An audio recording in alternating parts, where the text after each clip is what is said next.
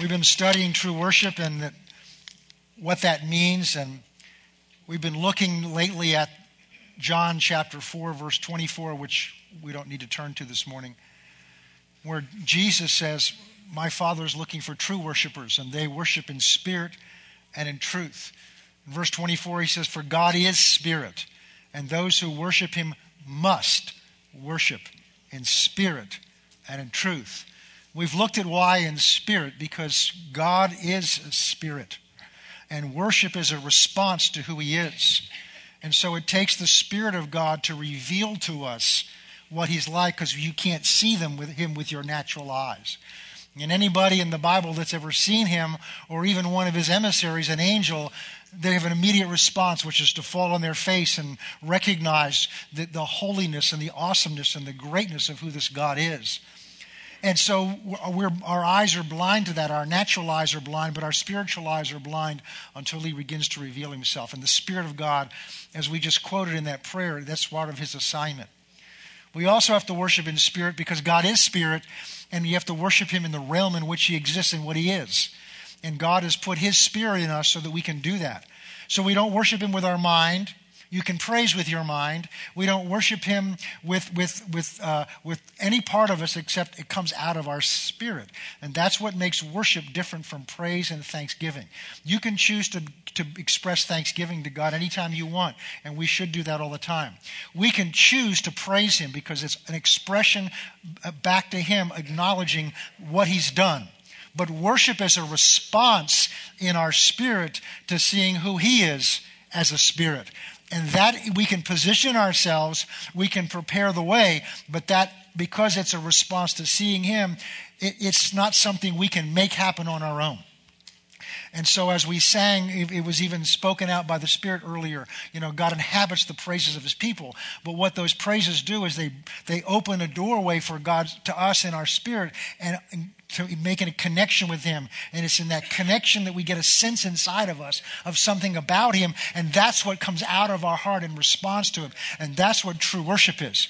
And never look at this, you know, oh, well, if all, you know, if all we've been doing is praising, that's not bad. Praise is good. There's a whole lot in the Bible about praising. But if we think that's worship, then we're never going to attain to what God's really calling us to. We're never going to reach that level that's there. And so that's where God is drawing us. That's what we've been learning about. And then we've been looking over the last few weeks at the second part of that. Well, why does it have to be in truth? I mean, obviously, we're supposed to do everything in truth, right? Right? Right? I love it when somebody comes, well, Pastor, to tell you the truth, and I'll immediately think, does that mean the rest of the times you weren't? Because if you got to if you got to raise a flag that I'm now telling you the truth, but I understand what we mean. Even Jesus would say, Verily, verily, I say unto you. But that wasn't because he wasn't telling the truth. He was trying to get their attention and say, Look, you know, this is, I'm really, you know, you really need, to, really need to listen to this. And I know that's why people say that. But, but that's not what this is talking about. God is truth. And the word truth means exposed, nothing hidden, nothing held back. What you see is what you get. And we saw that because prayer, worship is a response to who God is. In fact, we looked in Isaiah chapter 6, and we're not going to turn there right now. Isaiah chapter 6 is where God calls Isaiah by vision up literally into his throne room for the purpose of seeing God as he is. And Isaiah's response was he saw the angels swirling around the, the throne of God. And all they did was sing, Holy, holy, holy is the Lord of hosts. Heaven and earth is filled with his glory. Holy, holy, holy is the Lord of hosts. And Isaiah, when he saw this, when he saw God and he heard the voice of those angels, I didn't talk about God's voice, the voice of the angels shook the doorpost of the throne room. He fell on his face and says, Woe is me. I am a man of unclean lips. So we saw in that the pattern of worship. It begins by really getting a glimpse at who God really is. And then the next thing is to see in light of that who I really am. Because the word worship comes from an English word, Old English word, worth, W O R T H, ship, which means to recognize the exceeding greater value worth of someone or something else as compared to me. We talked about standing in front of a glorious, you know, a masterpiece, painting, or whether it's a sunset or something that's just so awe strikes you with such awe. And, and you just stand and look at it. And I told you about our, our kids that went through the, the, the National Art Gallery. This is 18 years ago, and they're just like my teenagers are standing there looking at these masterpieces going, wow. And why is it? Because there's something awesome about a creation that you can't do. And realizing and admiring, I may not understand all the brushstrokes and the techniques, but I can, I can recognize a work that's been done that I have no possibility of doing, let alone just really understanding. And that creates a sense of awe. And that's what worship really is. It's a sense of awe of who God is. But in order to do that, we have to be able to see who He really is and then see who we are in comparison. Not to condemn us, but for the purpose of treasuring and valuing who He is. And one of the challenges, the problems in the church today is we've lost that. There's more worship albums out there. There are more worship leaders out there. There's more worship music out there than ever before, and yet the church is worshiping less. The church is worshiping less. Praising, yes. Singing songs to God. Loving God, maybe. But there's no fear of God. There's no awesomeness of God. Because if there were, it would affect how we live our lives.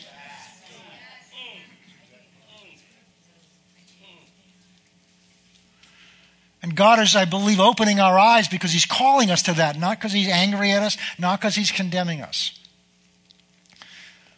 So we've seen that truth is to be able to recognize, our openness to be willing to see God for who He is, which means I've got to be willing to set aside my preconceived ideas, either that I've been taught or I form myself and I want to hold on to because I want God to be that way. Or maybe I don't want to hold on to it, but it's just so entrenched in me. And we need the help of the Holy Spirit to reveal who He really is, but we have to be open to change how we see God in line with His Word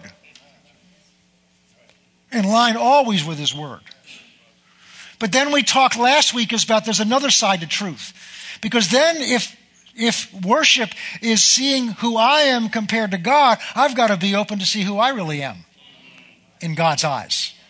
And that's not so comfortable. And that's where truth comes in again. Because again, the word truth means nothing hidden. And that's what it was like in the garden before Satan came in. And, and worship requires us to come back to that place where we allow the Spirit of God to open our eyes and to face what we really like on our own apart from God. And I don't care how holy you think you are compared to perfection, we fall way short. All of us do. The good news is God's grace has been given to us to make up that difference. And we ended last week by realizing that you can't fully appreciate and treasure the grace that's been given to us until you fully treasure how much you need it. What you're really like on your own and what I'm really like on my own. So, what we want to do is we want to have these images we presented to God. It's kind of like the fig leaves that Adam and Eve prepared because they wanted to cover themselves so that they covered their sin and they covered the parts of them that they didn't want God to see now. Of course, you can't hide anything from God, so all you hide it from is yourself. And then God had them put down their what their creation to protect themselves, their self-image, and God gave them skins to cover themselves that He gave them. He gave them a new image that came from Him. And that's what happens when we come to Christ. That's what happens when we come to Christ. And so that's what we talked about last time. What we're going to begin to talk about now is all right, who is this God? We've talked about what true worship is. We've talked about that worship is, is seeing God for who He is and, and then seeing us for who we are and seeing that in truth. Well, what does the Bible tell us about who He is? What does the Bible say about Him? We're going to begin to look today at what the Bible says, what God, because the only place you can find out what God's like is from Him. Because if you try to figure it out on your own, you will fall so far short. And that's what religion does. Religion is man's idea trying to come up with what God's like, the God we want.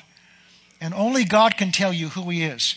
Because over and over again, it says something, when He says something about Himself, He says, I'll do exceeding abundantly beyond what you can ask or think. I'll give to all men generously. He talks about Himself in, in superlatives the peace of God that passes understanding, the love of God that pass, surpasses your mind's ability to understand. But does that mean we can't grasp it? No, we grasp it with the Spirit. But that means God has to show himself to us. Well, he's given us his word to do that. And we're going to just look at, we're not going to do an exhaustive study of this, but just enough so you have some idea where to look and begin to meditate. And so turn with me as we begin to look at this. We're going to look at, start in Exodus chapter, excuse me, uh, go to Matthew chapter 6. Matthew chapter 6. We're not going to stay here long. There's an aspect of this I want you to see. Because when it comes to knowing God or knowing what God's like, if you don't understand this basic principle that we're going to talk about right now, you can become confused. And for many years I was.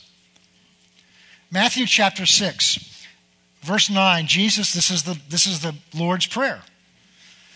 But notice what Jesus says. He says, In this manner, therefore, pray. Our Father who's in heaven, hallowed or holy or sacred is the word actually means be your name your kingdom come your will be done and the rest of that prayer notice jesus starts out by addressing god in two ways our father which to the jews at that time was a completely foreign concept they saw god as their creator they saw God in a relationship like husband to wife because he would talk about a relationship, but they didn't see a relationship. They wouldn't ever call him father. In fact, they didn't even dare pronounce the name we're going to look at in a few minutes. But notice he says, Our Father who art in heaven, hallowed or holy or sacred is your name. So there's two aspects to this. There's the aspect of God's holiness and sacredness and hallowedness. And then there's the aspect of Him in His relationship to us as a father to a child. And what you'll find is basically that's the division between the Old Testament and the New Testament. In the Old Testament, which is what we're going to look in this morning, it shows you the reverence and the holiness of who this God is. In the New Testament, He's, revealed, he's revered, revealed to us this as a father. But don't think that when you turn the pages from the end of Malachi 4 over to the first verse of Matthew chapter 1 that the God of the Old Testament disappears. It's not like God turns over a new leaf and suddenly becomes the benevolent, loving Father that he wasn't in the Old Testament. He's the same God in the New Testament as he was in the Old Testament. There's just a different aspect of his nature and of his intention in relationship with us that's being revealed. And I think so many Christians in today and age forget this. We live in an age of grace, and you've heard me say this before. Grace is not, the, is not, is not an eternity. Grace is a parenthesis in time. You know what parenthesis is? You read a sentence and then the author wants to tell you something about what they just said or what they're about to say. So that they do is instead of a new sentence, they have a parenthesis and they have this statement in the middle, which is where you kind of, you know, stop what you're talking about. Let's look at this statement and then go back to what you're talking about.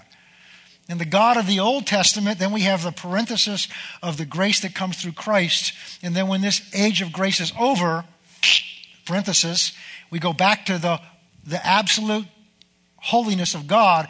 And when anyone's in the presence of the holiness of God on their own, you either be, better be as holy as He is or you die. And so, what protects us from that is the two parentheses. what protects us from that is the blood of Christ. What protects us from that is the cross. What protects us from that is the covenant that we have been brought into through the blood of Christ. And by giving our life to Him and Him giving His life to us, we've been brought within that. We are in the cleft of the rock. Rock of ages, cleft for me, let me hide myself in thee. You're hidden in a rock to protect you from the holiness and the righteousness of God. And so we're going to look now in the Old Testament to see what this God is like because we don't have to look at him out of fear. We want to look at him out of reverence. Out of reverence. And the church has forgotten this part of God so often. So go with me to Exodus chapter 3. Well, excuse me, I got two other verses I want to show you. I'm trying to get there, but I want to show you this background. Well, uh, let me tell you. Mar- you can go there. Uh, Romans 11, Paul's talking about the church, and he was dealing with the issue in Romans 11. He's saying, Be careful. He said, Israel, Israel rejected God's plan when they rejected Christ. And therefore, God opened up salvation to you Gentiles. Yeah, thank you, Lord, is right. But don't become proud because God's given this grace to you and look down on the Jews because they rejected it. Because Paul says, he talks about an olive plant. He said, if God was willing to cut off the old olive plant that rejected Christ and graft you in as an engrafted branch, and if you reject him, don't you think he'd also do the same to you. And then verse 22, he says, Behold, both the severity and the kindness of God. Behold, look at, see. See, he's talking about grace. He's the whole first 11 chapters of Romans is all about the grace of God. And it culminates in chapter 11 at the very end. He says, Oh, how majestic, how, how wonderful are his ways. They're almost beyond perceiving. He just almost trips out on praising God at the end of that chapter because he's been talking for 11 chapters about God's grace and how we didn't deserve and got what we didn't deserve and didn't get what we did deserve and how grace has been lavished upon us. And now he says God's given this grace to you because the Jews rejected it. Don't become so proud thinking you've earned this grace because if you've earned grace, it's no longer grace. So he's saying, you're living in the kindness of God, but don't ever take that for granted because you have that kindness because it cost him everything to give you that kindness. Behold both the severity and the kindness of God. So there are two aspects to God we need to be aware of. There's the mercy and the grace and the love and the compassion, but there's also the firmness and the righteousness.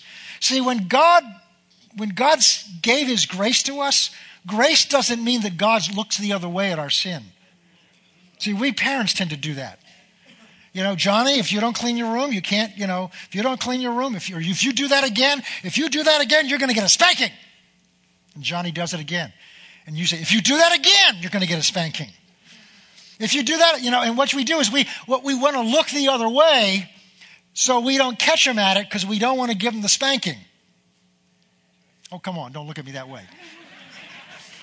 And we say, well, I'm going to cut them a little slack. I'm going to give them a little grace. But then we think that's what God's really done with us. That He's kind of looked at us and said, well, you know, they're just human. They're just human, but humans don't get into heaven.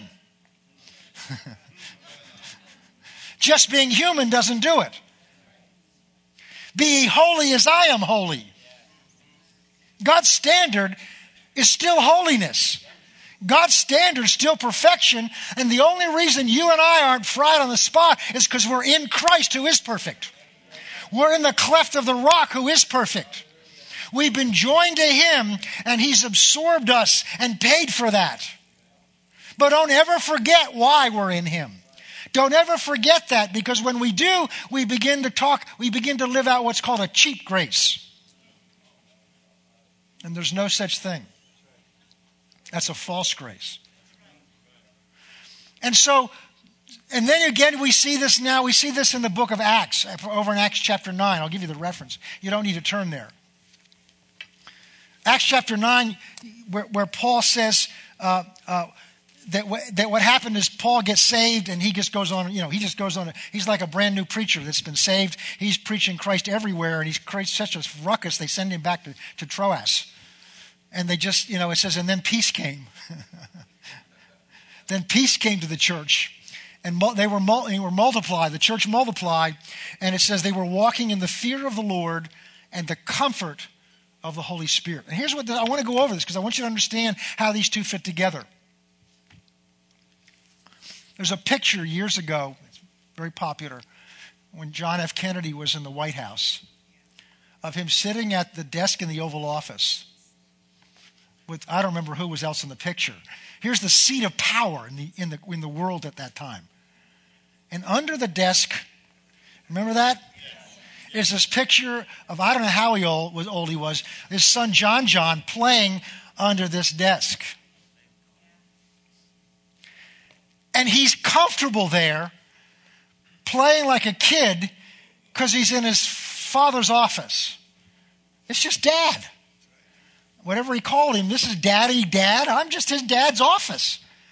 Not realizing in this picture of what's going on around him in this office and the decisions that are made that literally affect whether the world's going to live or not.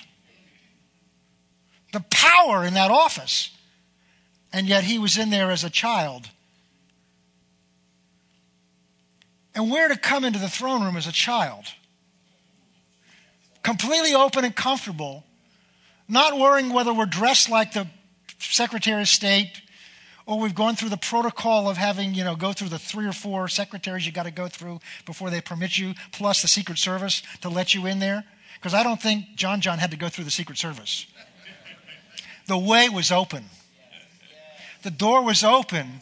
And because you are his child, the door is open to come into the presence of God that we sing about. But we can't ever forget what that place is and who He is.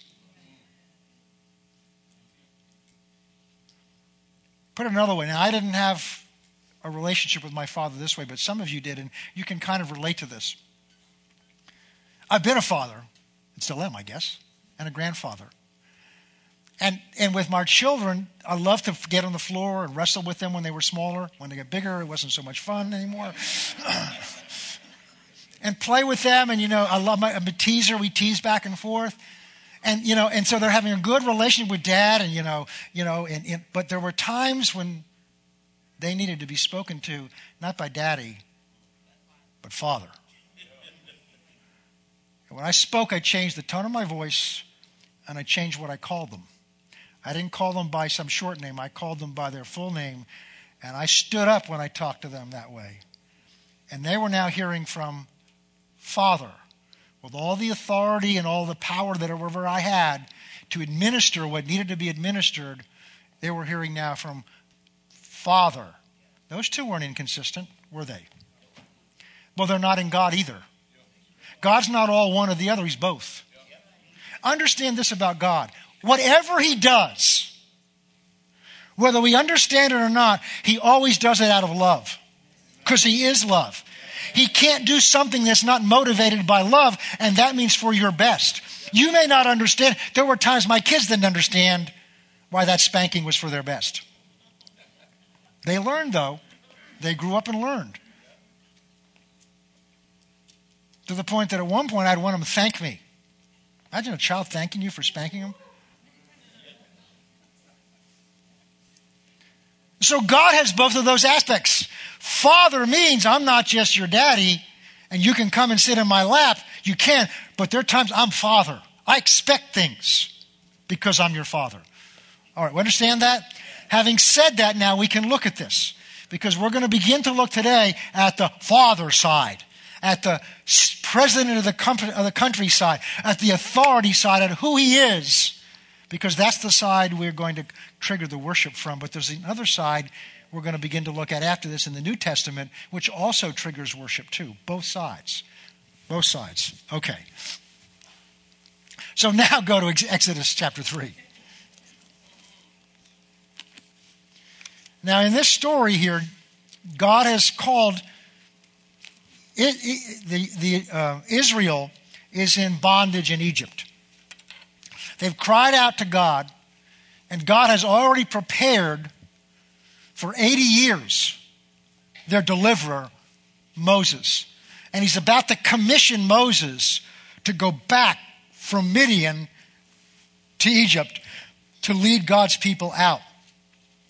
The last time they saw Moses, he was in trouble for killing an Egyptian guard he then tried to get them to follow him, and they weren't or not ready to follow him at all.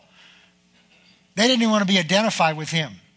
So he flees. He spends 40 years in, the, in, the, in, the, in Midian, in the desert, serving his father in law, taking care of his father in law's sheep in the wilderness.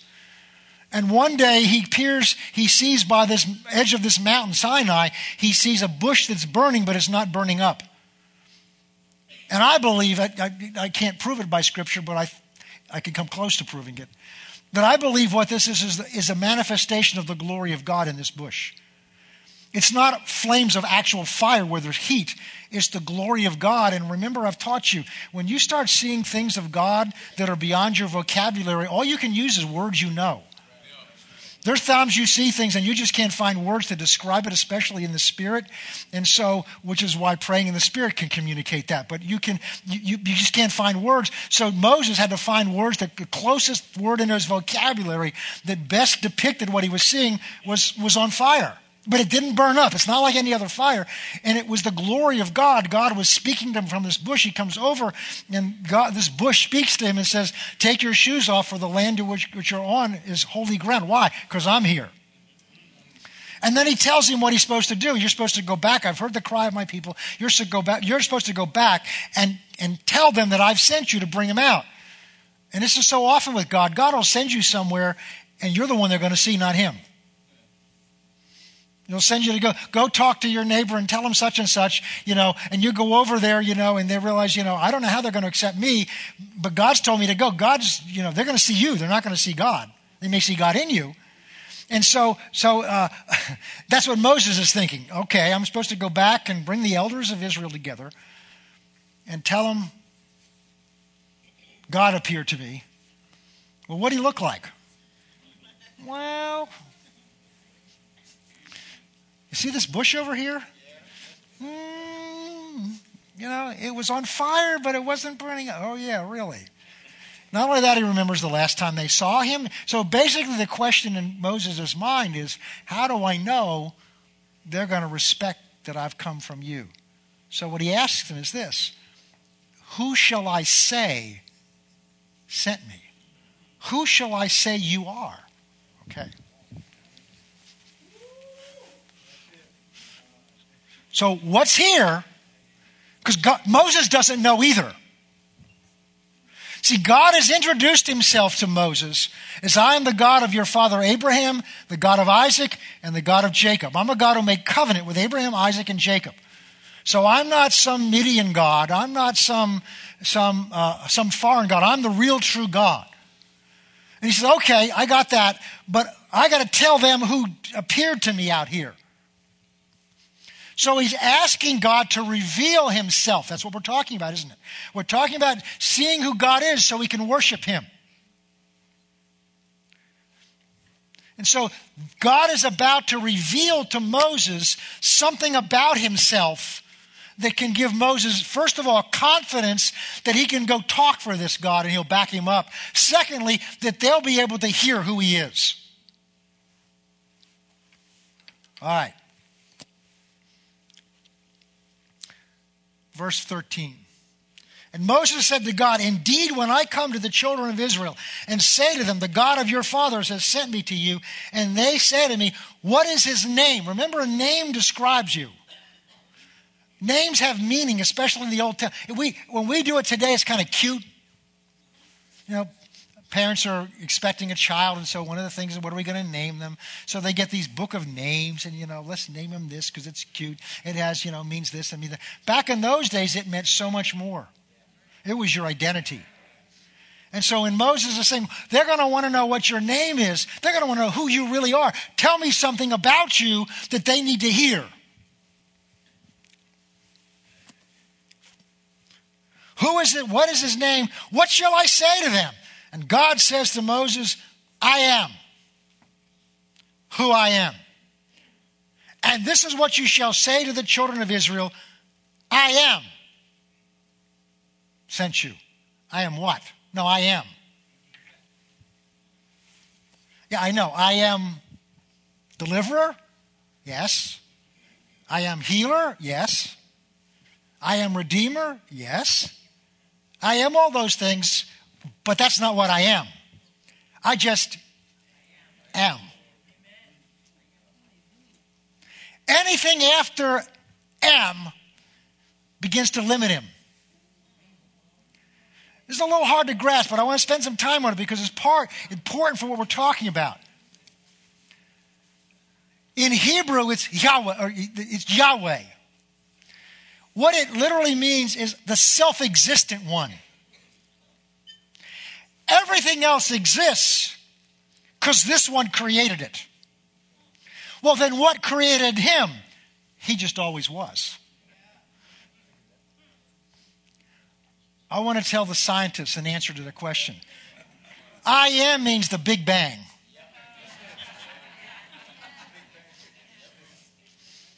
I just am.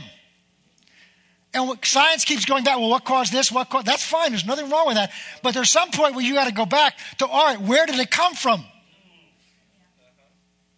And that's what God's saying. When you go back all the way,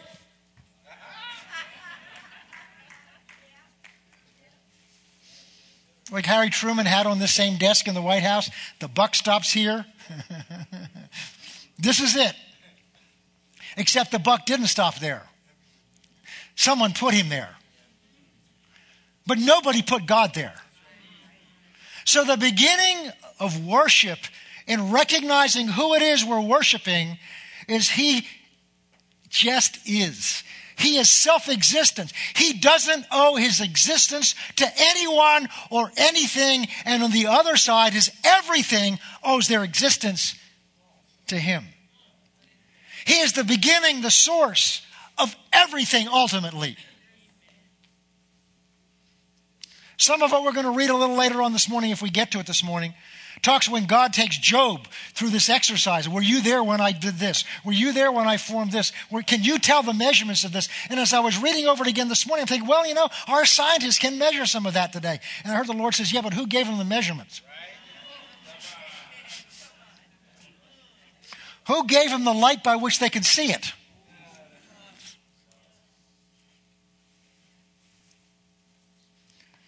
Just tell them, I am. I am sent him. See, that's why when Jesus in John chapter 6 starts saying, I am, he gets everybody upset. Because they know what he was saying. They were saying he is the self existent one.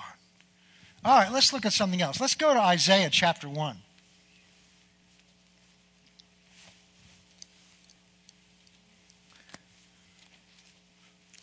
I want to look at Isaiah because Isaiah, I, I believe, was a prophet during a time that's very similar, a time for Israel, which is very similar where I believe the church is, at least in the United States.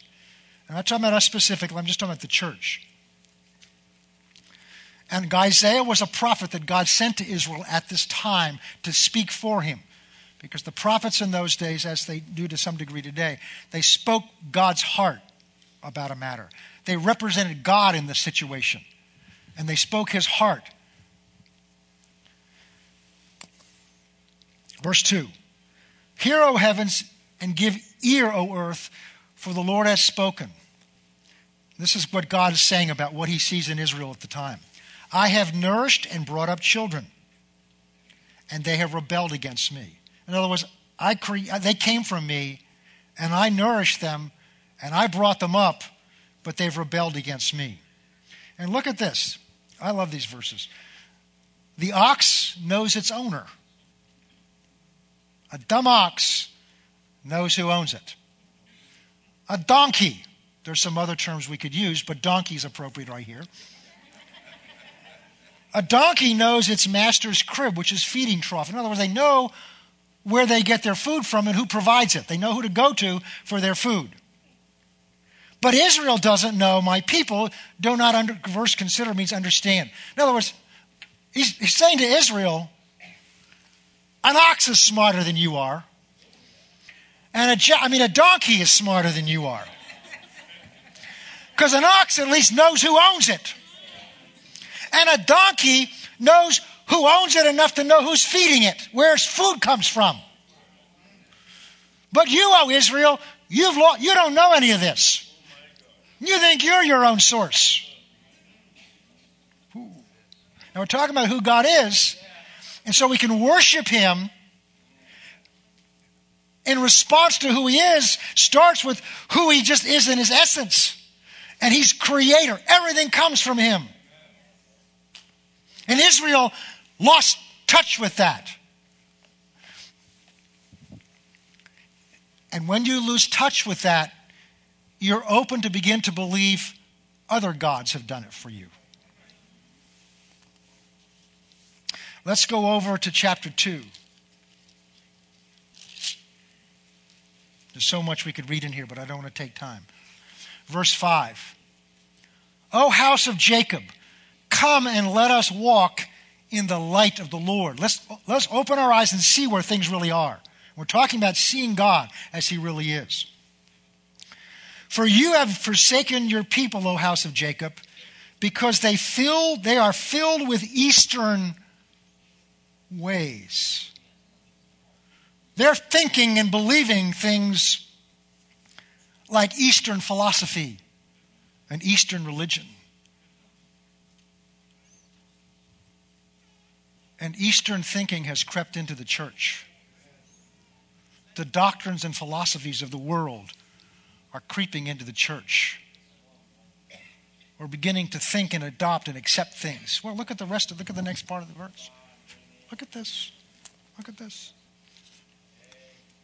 They are filled with eastern or foreign ways. They are soothsayers, like the Philistines.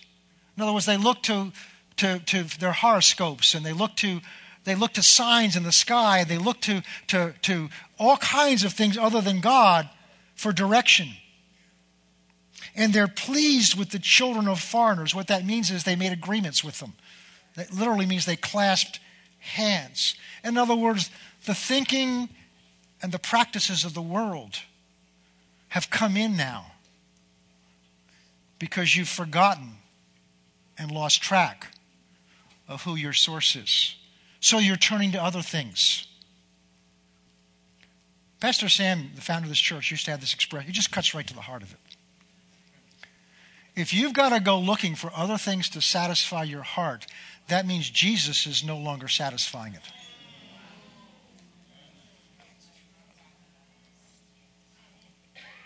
And if Jesus isn't satisfying the longings of your heart, you'll look somewhere else for it. And that's what Israel was doing. Now remember, Israel at this time, if you walked into a service, they were doing everything nice, everything right. They were performing their sacrifices correctly. They had priests in the right spot. They were doing outwardly that looked great. But what God's speaking through the prophet at is not what's going on outwardly, what's going on in their heart. And we'll see that in just a second. So, this is the background to see where Israel was at the time. Verse 7 Their land is also filled with silver and gold, and there's no end to their treasures. Their land is also full of horses, and there's no end to their chariots. These are things that they had put their trust in that God had told them not to put their trust in. Wasn't anything wrong having it. What he's referring to is they were trusting in their riches, they were trusting in their horses, represent their natural strength. There's no end to their chariots. Their land is full of idols, and they worship the work of their own hands. So instead of worshiping God, and by the way, they were the work of his hands, they are worshiping the work of their own hands, which means they're their own God. And I've taught you this before. A human being is not spiritually capable of being God on their own. So if Jehovah, I'm not serving Jehovah as my God, there's only one other I can be serving, and that's Satan.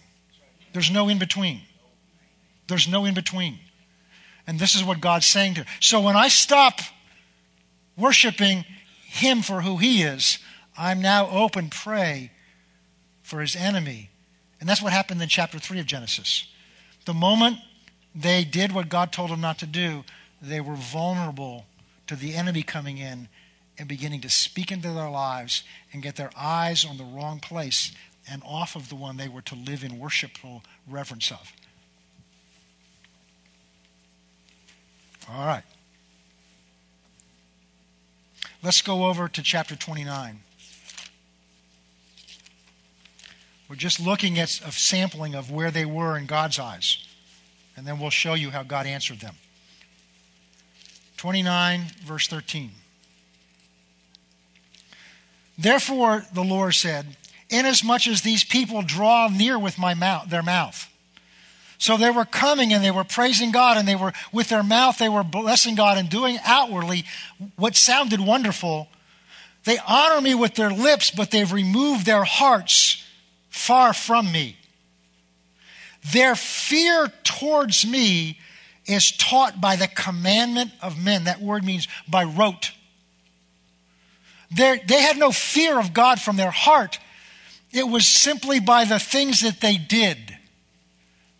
They went through the motions, they went through the ritual, but their heart was not towards God, it was towards other things. And they felt comfortable and secure because outwardly they were doing things that looked worshipful of God. And probably felt blessed. But that's why we're looking at worship not from our side, not from how do we feel, not are we getting out of it. We're looking at it from the side of what does God say about this? I've had times over the last few months or so where a number of people, some of graciously from this congregation and some visiting ministers said, you know, you're doing a great job. And I said, thank you very much. But I know what Paul said in 1 Corinthians chapter 4. He says, I don't even judge myself that way. Only one's going to judge me because you see, my motive is not to do a great job in everybody else's eyes. Uh, that's good. It's good to have a good report among men. But my motive is to do what pleases Him. And even what we're doing now, I laid it before Him again this morning and say, Lord, I want to do what's pleasing you. I want to do what's satisfying you. I want to do what you're longing, drawing us to. I don't want to do something because I don't, I don't want to do something that's just to build a church. I don't want, I don't even know how to do it, but I don't want to do that. I want to do what you want. I want to satisfy the desire of your heart. And I have to trust that as long as that maintained, contained, continues to be the desire of our heart, that even if we make mistakes, God's going to correct it and bring it back. Because he did it with King David, because he was a man after his own heart. And that's what God's saying here. Look, you're doing all the great things. Your music's great. You're jumping up and down. You're doing all kinds of great things. But your heart's far from me. I don't need your singing. I want your heart. The singing can help your heart get there. The worship can help your heart get there. But I don't want singing. I want the heart, is what God's saying. And it's far from me. All right. That was their condition. Now look at, let's look now at how God brought them back. Let's go over to chapter 44. That was to show you where they are. And, and there may be aspects of where all of us are there to some degree. And here's God's answer He was to show him things about himself. It's interesting. God's answer wasn't to tell them to change what they were doing, God's answer was to reveal to them who He really is. And this is what He says about Himself. Oh, this is good. I love reading these. verse 6. Thus says the Lord, the King of Israel, and his Redeemer, the Lord of hosts I am the first and I am the last. Besides me, there's no other God. Jesus said it differently in the first chapter of Revelation. I am the Alpha, the first word of the Greek, letter of the Greek alphabet, and the Omega, the last letter of the Greek alphabet. I am the Alpha and the Omega, the Almighty God. God saying, I'm the beginning and I'm the end and I'm everything in between. And I've looked around up here. I don't see any other God.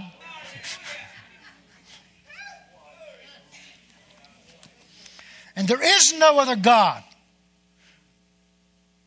And, and, and who can proclaim as I do? Then let him declare it and set it in order for me. In other words, let him correct me.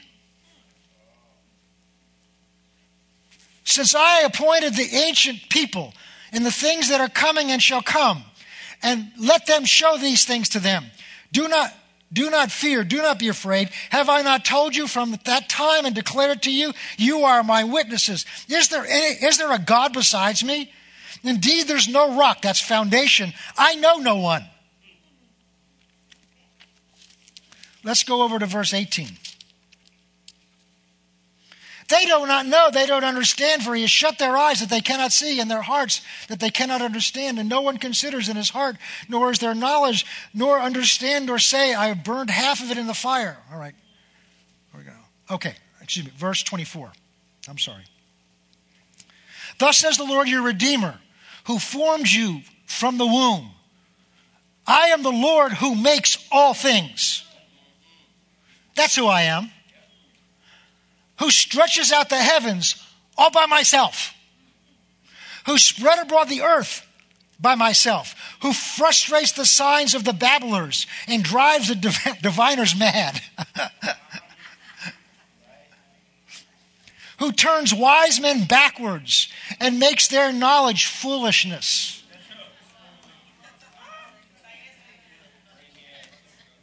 That's who I am. Who confirms the word of his servants and performs the counsel of his messengers. Let's go over to uh,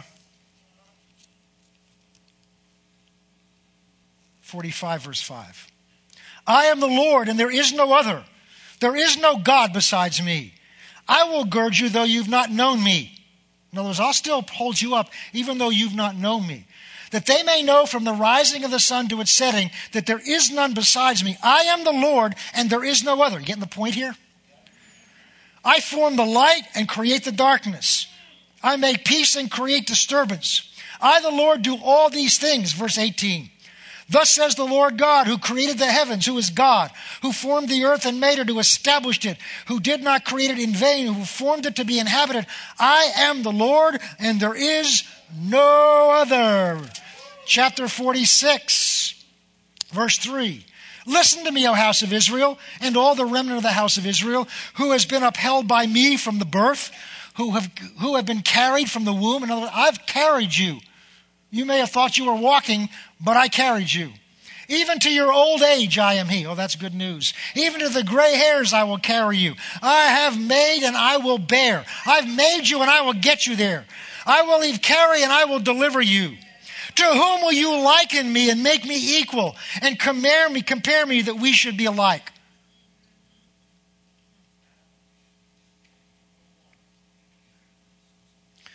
They lavish gold out of a bag and weigh silver in the scales. They hire a goldsmith and make it a god. They prostrate themselves, yes, to worship. They bear it on the shoulder and they carry it and set it in a place and it stands. I'm talking about idols here. From its place it shall be no more. Though one cries out to it, yet it cannot answer. There's also other elsewhere he says, You've made images and they have eyes, but they can't see. And they, have, they can't see you in your distress. They have ears, but they can't hear your cry. They have hands, but they can't reach out to help you. Why? Because you made them. And anything you made, you're greater than it. So, how would you worship something you made and think it can help you when you created it or made it? So, the created one worships the Creator, not the other way around.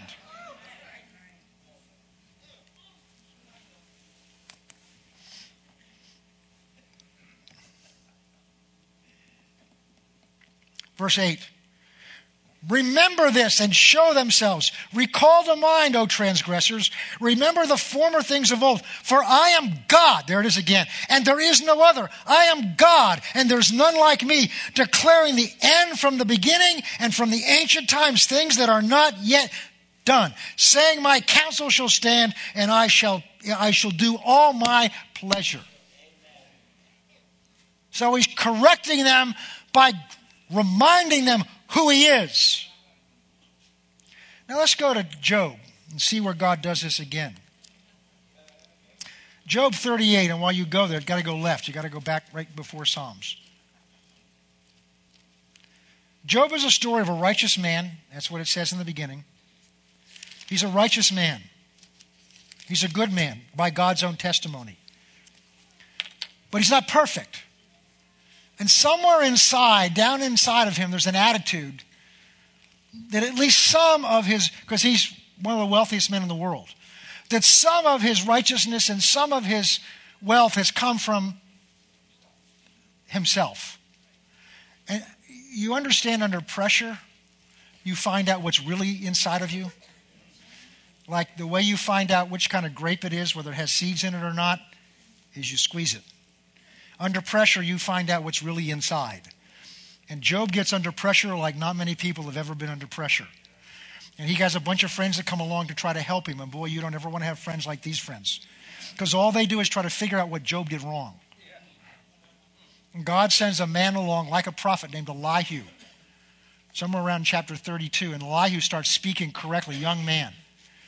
And then in chapter 38, I kind of picture this scene. It's as if God takes Elihu, just kind of pushes him aside and says, Let me speak. Because Job's been speaking out all kinds of things. Ultimately, getting to the point where he says, This isn't fair, God because you've not treated me fairly.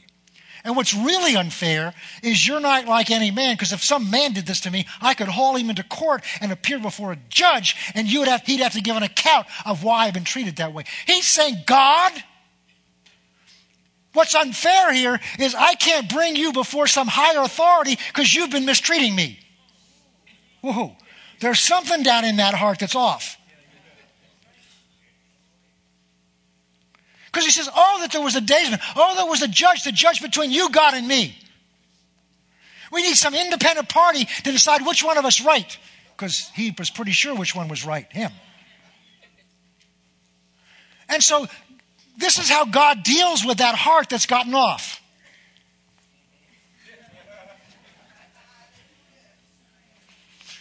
He doesn't blast Job. He just said, All right, let's go to court. And the first thing you do with a witness is you have them identify themselves. The first thing you do with a witness, you give their name, you give their address, and they tell a little bit about themselves. Who are you? So that the court can decide your credibility. Are you ready? By the way, there's no lawyer on this side, so he's, he's his own lawyer. And this is the one case where that's wise.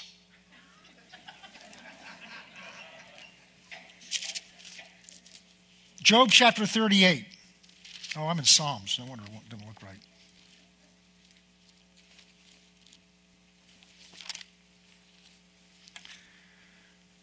So the Lord moves his lawyer aside, Elihu, and says, I think I'm going to take over the questioning here.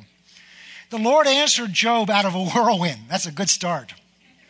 And said, Who is it that darkens counsel by words without knowledge? Now prepare yourself like a man, and I will question you, and you shall answer me. And here's the questions Where were you when I laid the foundation of the earth? Tell me if you have understanding. Who determined its measurements? Surely you know. Or who stretched out the line or the measurement upon it? To what were its foundations fastened? And who laid its cornerstones? When the morning stars, that's the angels, when they sang together, and all the sons of God, that's angels, shouted for joy. And, or who shut up the sea with its doors when it burst forth and issued from the womb? In other words, when it was created. Who made the clouds its garment and the thick darkness its swaddling band? When I fixed my limit for it and set bars and doors, when I said, thus far you may come, but no farther, further, and here your proud waves must stop. Have you commanded the morning since your days began?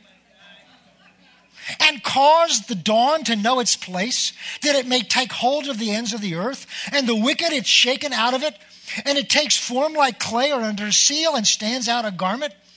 Verse 16 Have you entered into the springs of the sea? Or Have you walked in the search of the depths? Tell me, verse 18. Tell me if you know this. Where is the way to the dwelling of light? Where does light come from?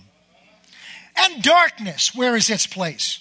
That you may take it to its territory, that you may know the paths of its home. Do you know it because you were born then? Or because the number of your days are great? In other words, were you around then, Job?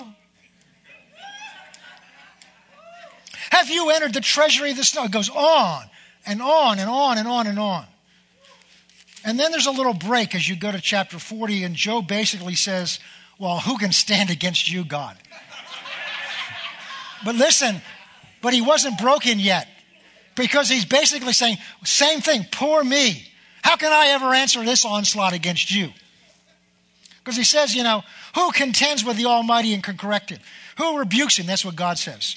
And Job's answer is, I'm vile. How shall I answer? I'm just a piece of garbage. He's just, he's just fainting there. You can't fool God. So God starts again, verse 6 of 40. The Lord answered and starts in a whirlwind. says, Prepare yourself like a man. And I want to stand up. I'm going to ask you some questions. Let's go over to 42. We'll bring this to a close. After seeing all this, well, 41. Let's go to 10, verse 10. No one is so fierce that he would dare stir him up. Who then is able to stand against him? Who has preceded me, God says, that I should pay him? In other words, what do I owe anybody? Everything under heaven is mine. Even you, Job. Chapter 42. And Job then answered the Lord and said, I now know that you can do everything, and that no, no purpose of yours can be withheld from you. You asked, Who is this who hides counsel without knowledge? Therefore, I have uttered what I did not understand, things too wonderful for me that I did not know. Listen, please, and let me speak. You said, I will question you, and you shall answer me. Look at verse 5. Now I've heard you. I, in the past, I've heard you by the hearing of the ear, but now my eyes see you.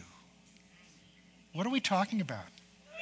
Worship begins with seeing who God really is.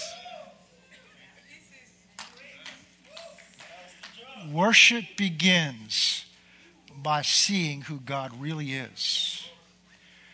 And one of the things that blocks that is images we have of God, attitudes we have about God, ourself.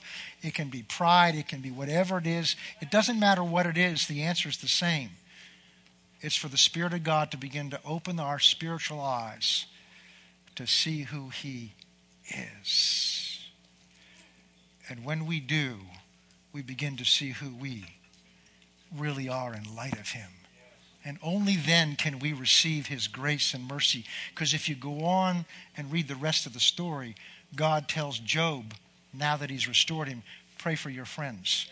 And as he prayed for his friends, it says, everything was restored to him two times. Two times when all of God revealed, just stood there and says, This is who I am. You thought you knew me. And that and, and because you thought enough that you knew me that you could speak to me that way. But here's who I really am.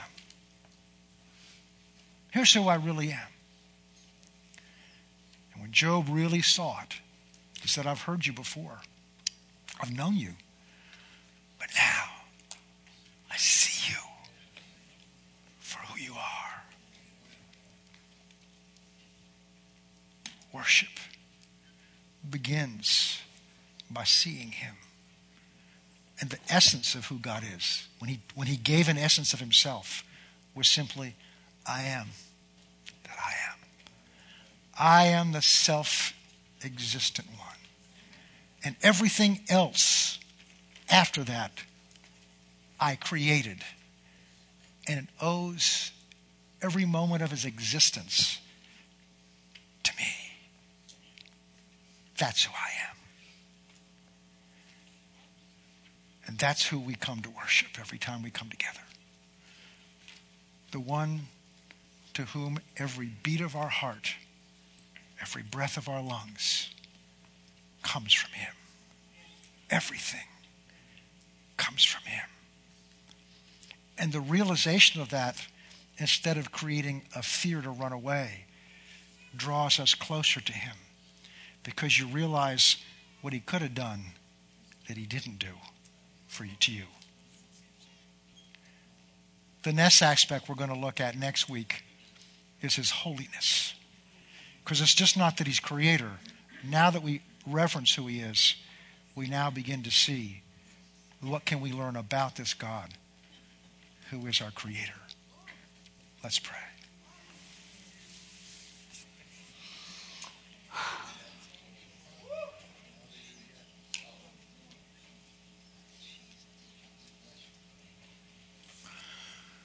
Father, we desperately need.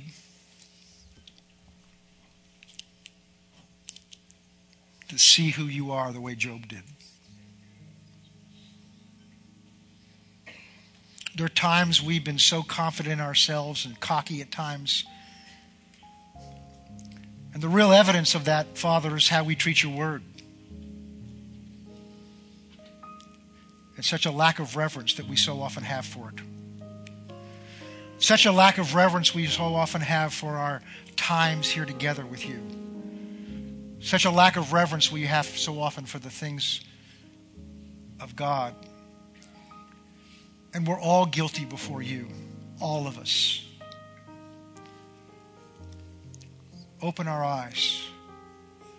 Help us to stop hiding from you and afraid, but to do what Jesus said we can do come boldly to a throne of grace, to receive mercy and find help in time of need, but to recognize who sits on that throne of grace, that we may come with a true reverence by the Spirit. Open our eyes that we may see you, Lord, so that we may truly worship you and honor you out of our spirit for who you really are. And for this grace, we thank you. In Jesus' name, amen.